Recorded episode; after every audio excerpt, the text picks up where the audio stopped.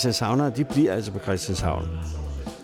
Altså som en af af bumserne herude, eller spritterne i Axel.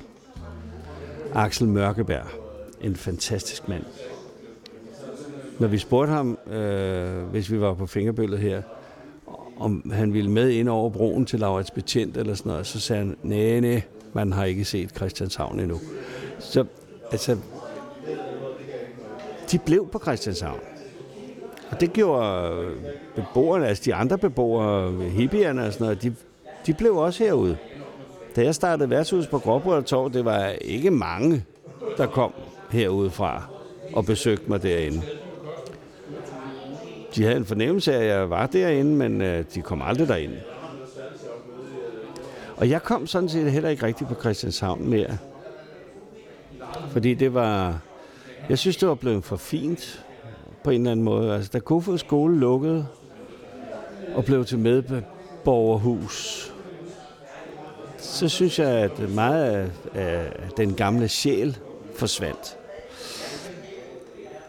Medborg, jeg har intet mod medborgerhus, og det er et skønt sted at være, og jeg har været til mange arrangementer derovre, men det var bare ikke Kofod skole.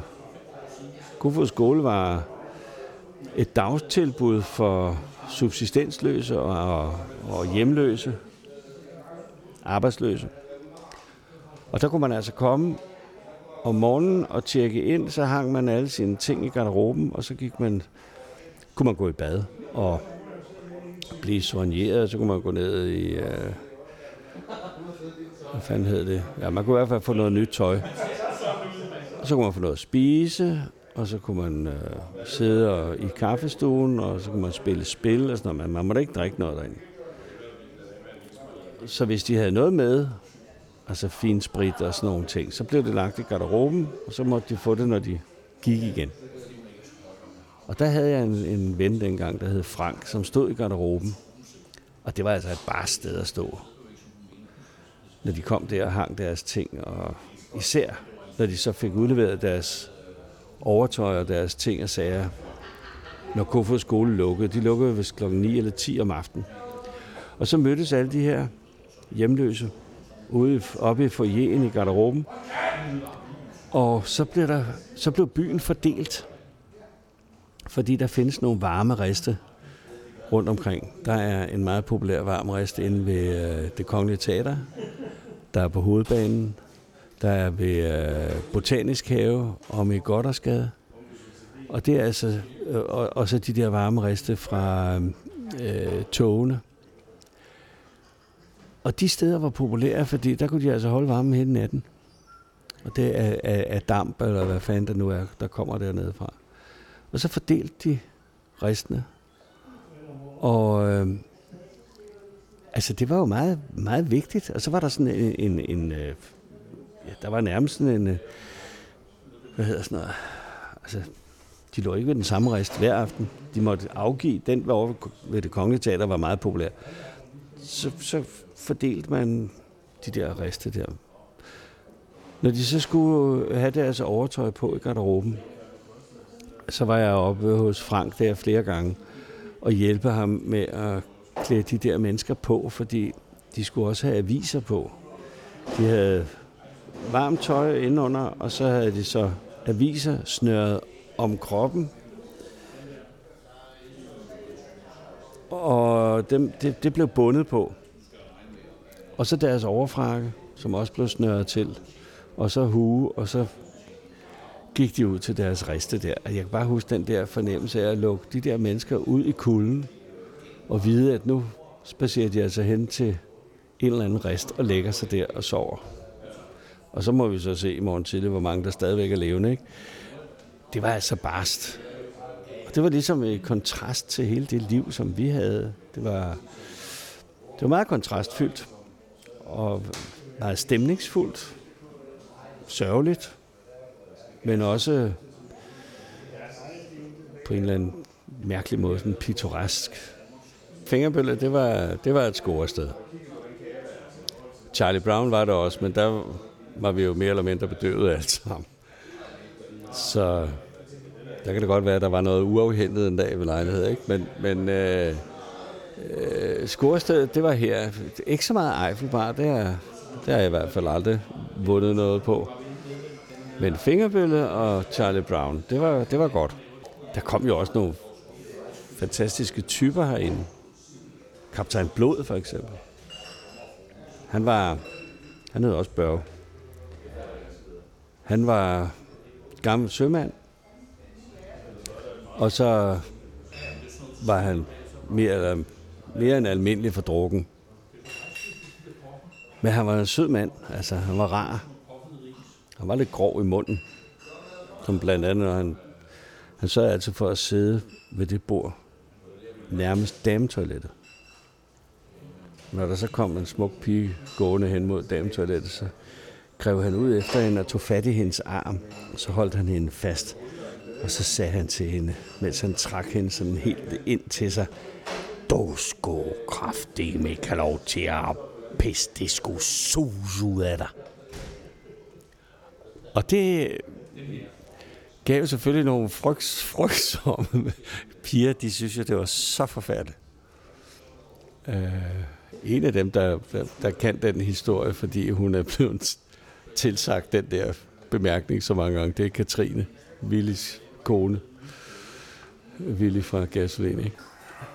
Christianshavn forandrede sig, øh, altså i 72 kommer, jeg mener det er 72, Christiania opstår. Og øh, det område havde, jeg kendte det jo godt, fordi øh, når vi skulle på tur om søndagen eller sådan et eller andet, så gik vi jo meget ofte ud på Vilders Plads, eller vi gik over i øh, langs med, med, øh, med kanalen og, og kom ind til de her forskellige bastioner, som Christiania var en del af. Og så gik vi over på, på volden, hvor, hvor alle de store gårde ligger. Øh, og, og var, var jo ude i naturen. Jeg mener, øh, svanerne lagde æg derude, og hejerne og ænderne, Og jeg har da mere end én gang stjålet sådan et svaneæg. Det giver fandme en, øh, et stort spejlæg, det kan jeg godt sige dig. Men, øh, og så grillede vi derude, eller sov derude. Tog telt med. Børnene synes jo, det var en jungle, hvilket det også var. Der, der var meget, meget frodigt og meget vildt. Og lige pludselig så opstod denne her Christiania. Jakob Ludvigsen der blandt andet hoppede ind over hegnet og erklærede det for en fri stat eller et eller andet. Og nu har det altså eksisteret i 50 år. Og øh, det ændrede Christianshavn noget, fordi du kan ikke have sådan noget her, uden at der, der, der, det tiltrækker jo alle slags mennesker.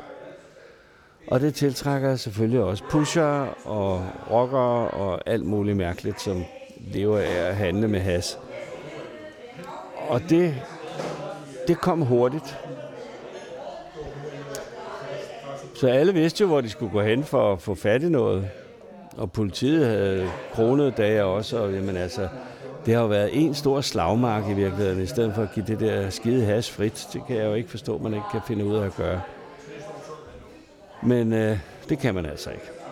Det kan godt være, at det måske er mine fine fornemmelser fra Vedbæk og mig, øh, der gør det, men, men altså, jeg havde ligesom fået, jeg havde fået Christianshavn nok. Altså, jeg havde fået dækket det behov i mig, som hed øh, billige lejligheder, petroleumsopvarmede med kakkelovne og øh, gasvandvarmer i køkkenet og måske helt ned i gården for at gå på toilettet. Og altså, det var en kæmpe oplevelse for mig at have været det igennem, men altså, da jeg først flyttede ind til byen og fik kærester og barn og lejle, pæn lejlighed og sådan noget, så, så så var der ikke noget behov for mig mere. Og Christiania har, jeg har altid synes, det er sjovt at komme der, fordi der bor en masse pragtfulde mennesker derude. Men øh, at bo der selv, nej. Altså jeg boede herude i lang tid. Jeg boede i, øh, har boet fem forskellige steder. Da jeg boede i sekseren der, der, der boede jeg sammen med to andre drenge. Den ene, som jeg havde mødt, fordi jeg havde gået i skole med ham, og Michael Jørgensen og Jens Victor og Jørgen Kron. de tre og jeg, vi boede mere eller mindre inde i den der lejlighed. Og de tre drenge der, de fandt så ud af, at de ville til Afghanistan. Fordi de følte sig draget af Nepal og bjergene og alt det der itsy bitsy. Har du været i Nepal? Så de tog arbejde på øh, Tuborg og forskellige andre steder og, og skravede penge sammen og købte en gammel folkevogn. En, en almindelig 1300 folkevogn. Og så læste de den en dag, og så kørte de kraftedme til Afghanistan i den. Jeg skulle ikke nyde noget. Altså det, jeg havde været på tur med min egen bil til Sydfrankrig. Jeg kunne godt se, at det ville være meget strabasserende at skulle rejse den vej. Anyways, de tog afsted. Og havde en oplevelsesrig tur. Blandt andet en af grænsevagterne havde forelsket sig i en af dem. Og de måtte flygte i en 1300 folkevogn, og jamen, altså, der var meget. Og jeg var kisteglad for, at jeg ikke var med på den tur der. Men så, de så, så, så ramte de faktisk øh, Nepal og kom helt derud. Alt var skønt. Og jeg begyndte så at modtage nogle, nogle pakker derude fra. Øh, en af dem sagde til mig, at øh, jeg skulle øh, være sød og køre ud i lufthavnen og hente noget luftpost, luftfragt, som var kommet. Og øh, kørte ud til hans forældre. Han boede i en stor dejlig villa ude i Ordrup. Så jeg kørte ud i lufthavnen i udenrigsafdelingen. Det er cirka der, hvor Terminal 2 ligger i dag. Og der kunne man så gå ind med et fragtbrev og hente de varer, der var kommet, og de lå så på nogle hylder derinde, og jeg hentede sådan to metalkufferter, sådan noget aluminiumsagtigt. Og øh, det ene hjørne, det var gået i stykker, fordi den havde fået en hårdhændet behandling, ikke? Og, og det der i hjørnet, jeg synes, der stak noget ud af det hjørne der. Det lugtede af has. Jeg tænkte, nå okay, jeg skal nok være lidt forsigtig med det her, ikke? Men altså, det var jo før hashunde, og, og nogen vidste noget som helst om noget som helst. Så jeg tog de her to kufferter, og så kørte jeg dem ud til hans forældre. Og øh, lagde dem ned i deres, eller ude i deres garage, tror jeg, eller i deres kælder. Og så tog jeg en af pakkerne med hjem til sekseren. Så gik der en måneds tid, og så kom øh, Jens og Michael hjem fra Nepal. Spørger Jens, hvor, hvor er de der kufferter? De ligger hos din far og mor, som jeg fik at vide, jeg skulle. Nå, okay, vi må ud og hente dem. Og så pakkede vi dem op, og så var det altså fyldt med has. Det sorteste, kulravne sorte, sort Nepal. Noget, noget, altså noget meget stærkt noget også. Og der var 4,5 kilo. Og jeg var noget overrasket over det her, fordi som jeg sagde til ham på et tidspunkt, altså, jeg kunne være kommet i fængsel for det der. Jamen, det gjorde du ikke, sagde han så. Nej, det er rigtigt. Du har ret. Og så solgte han det der, og i løbet af ingen tid, så var det væk fra vores lejlighed, og de havde fået solgt, og havde ovenikøbet tjent på det, og fået dækket hele deres tur ind, og deres biler og alt muligt. Så det var jo ret fantastisk. Meget af det blev købt af Jerome, som var den store hashpusher i Dronningensgade. Og jeg tror, vi solgte det for 2 kroner grammet eller sådan et eller andet. Det var jo ingenting.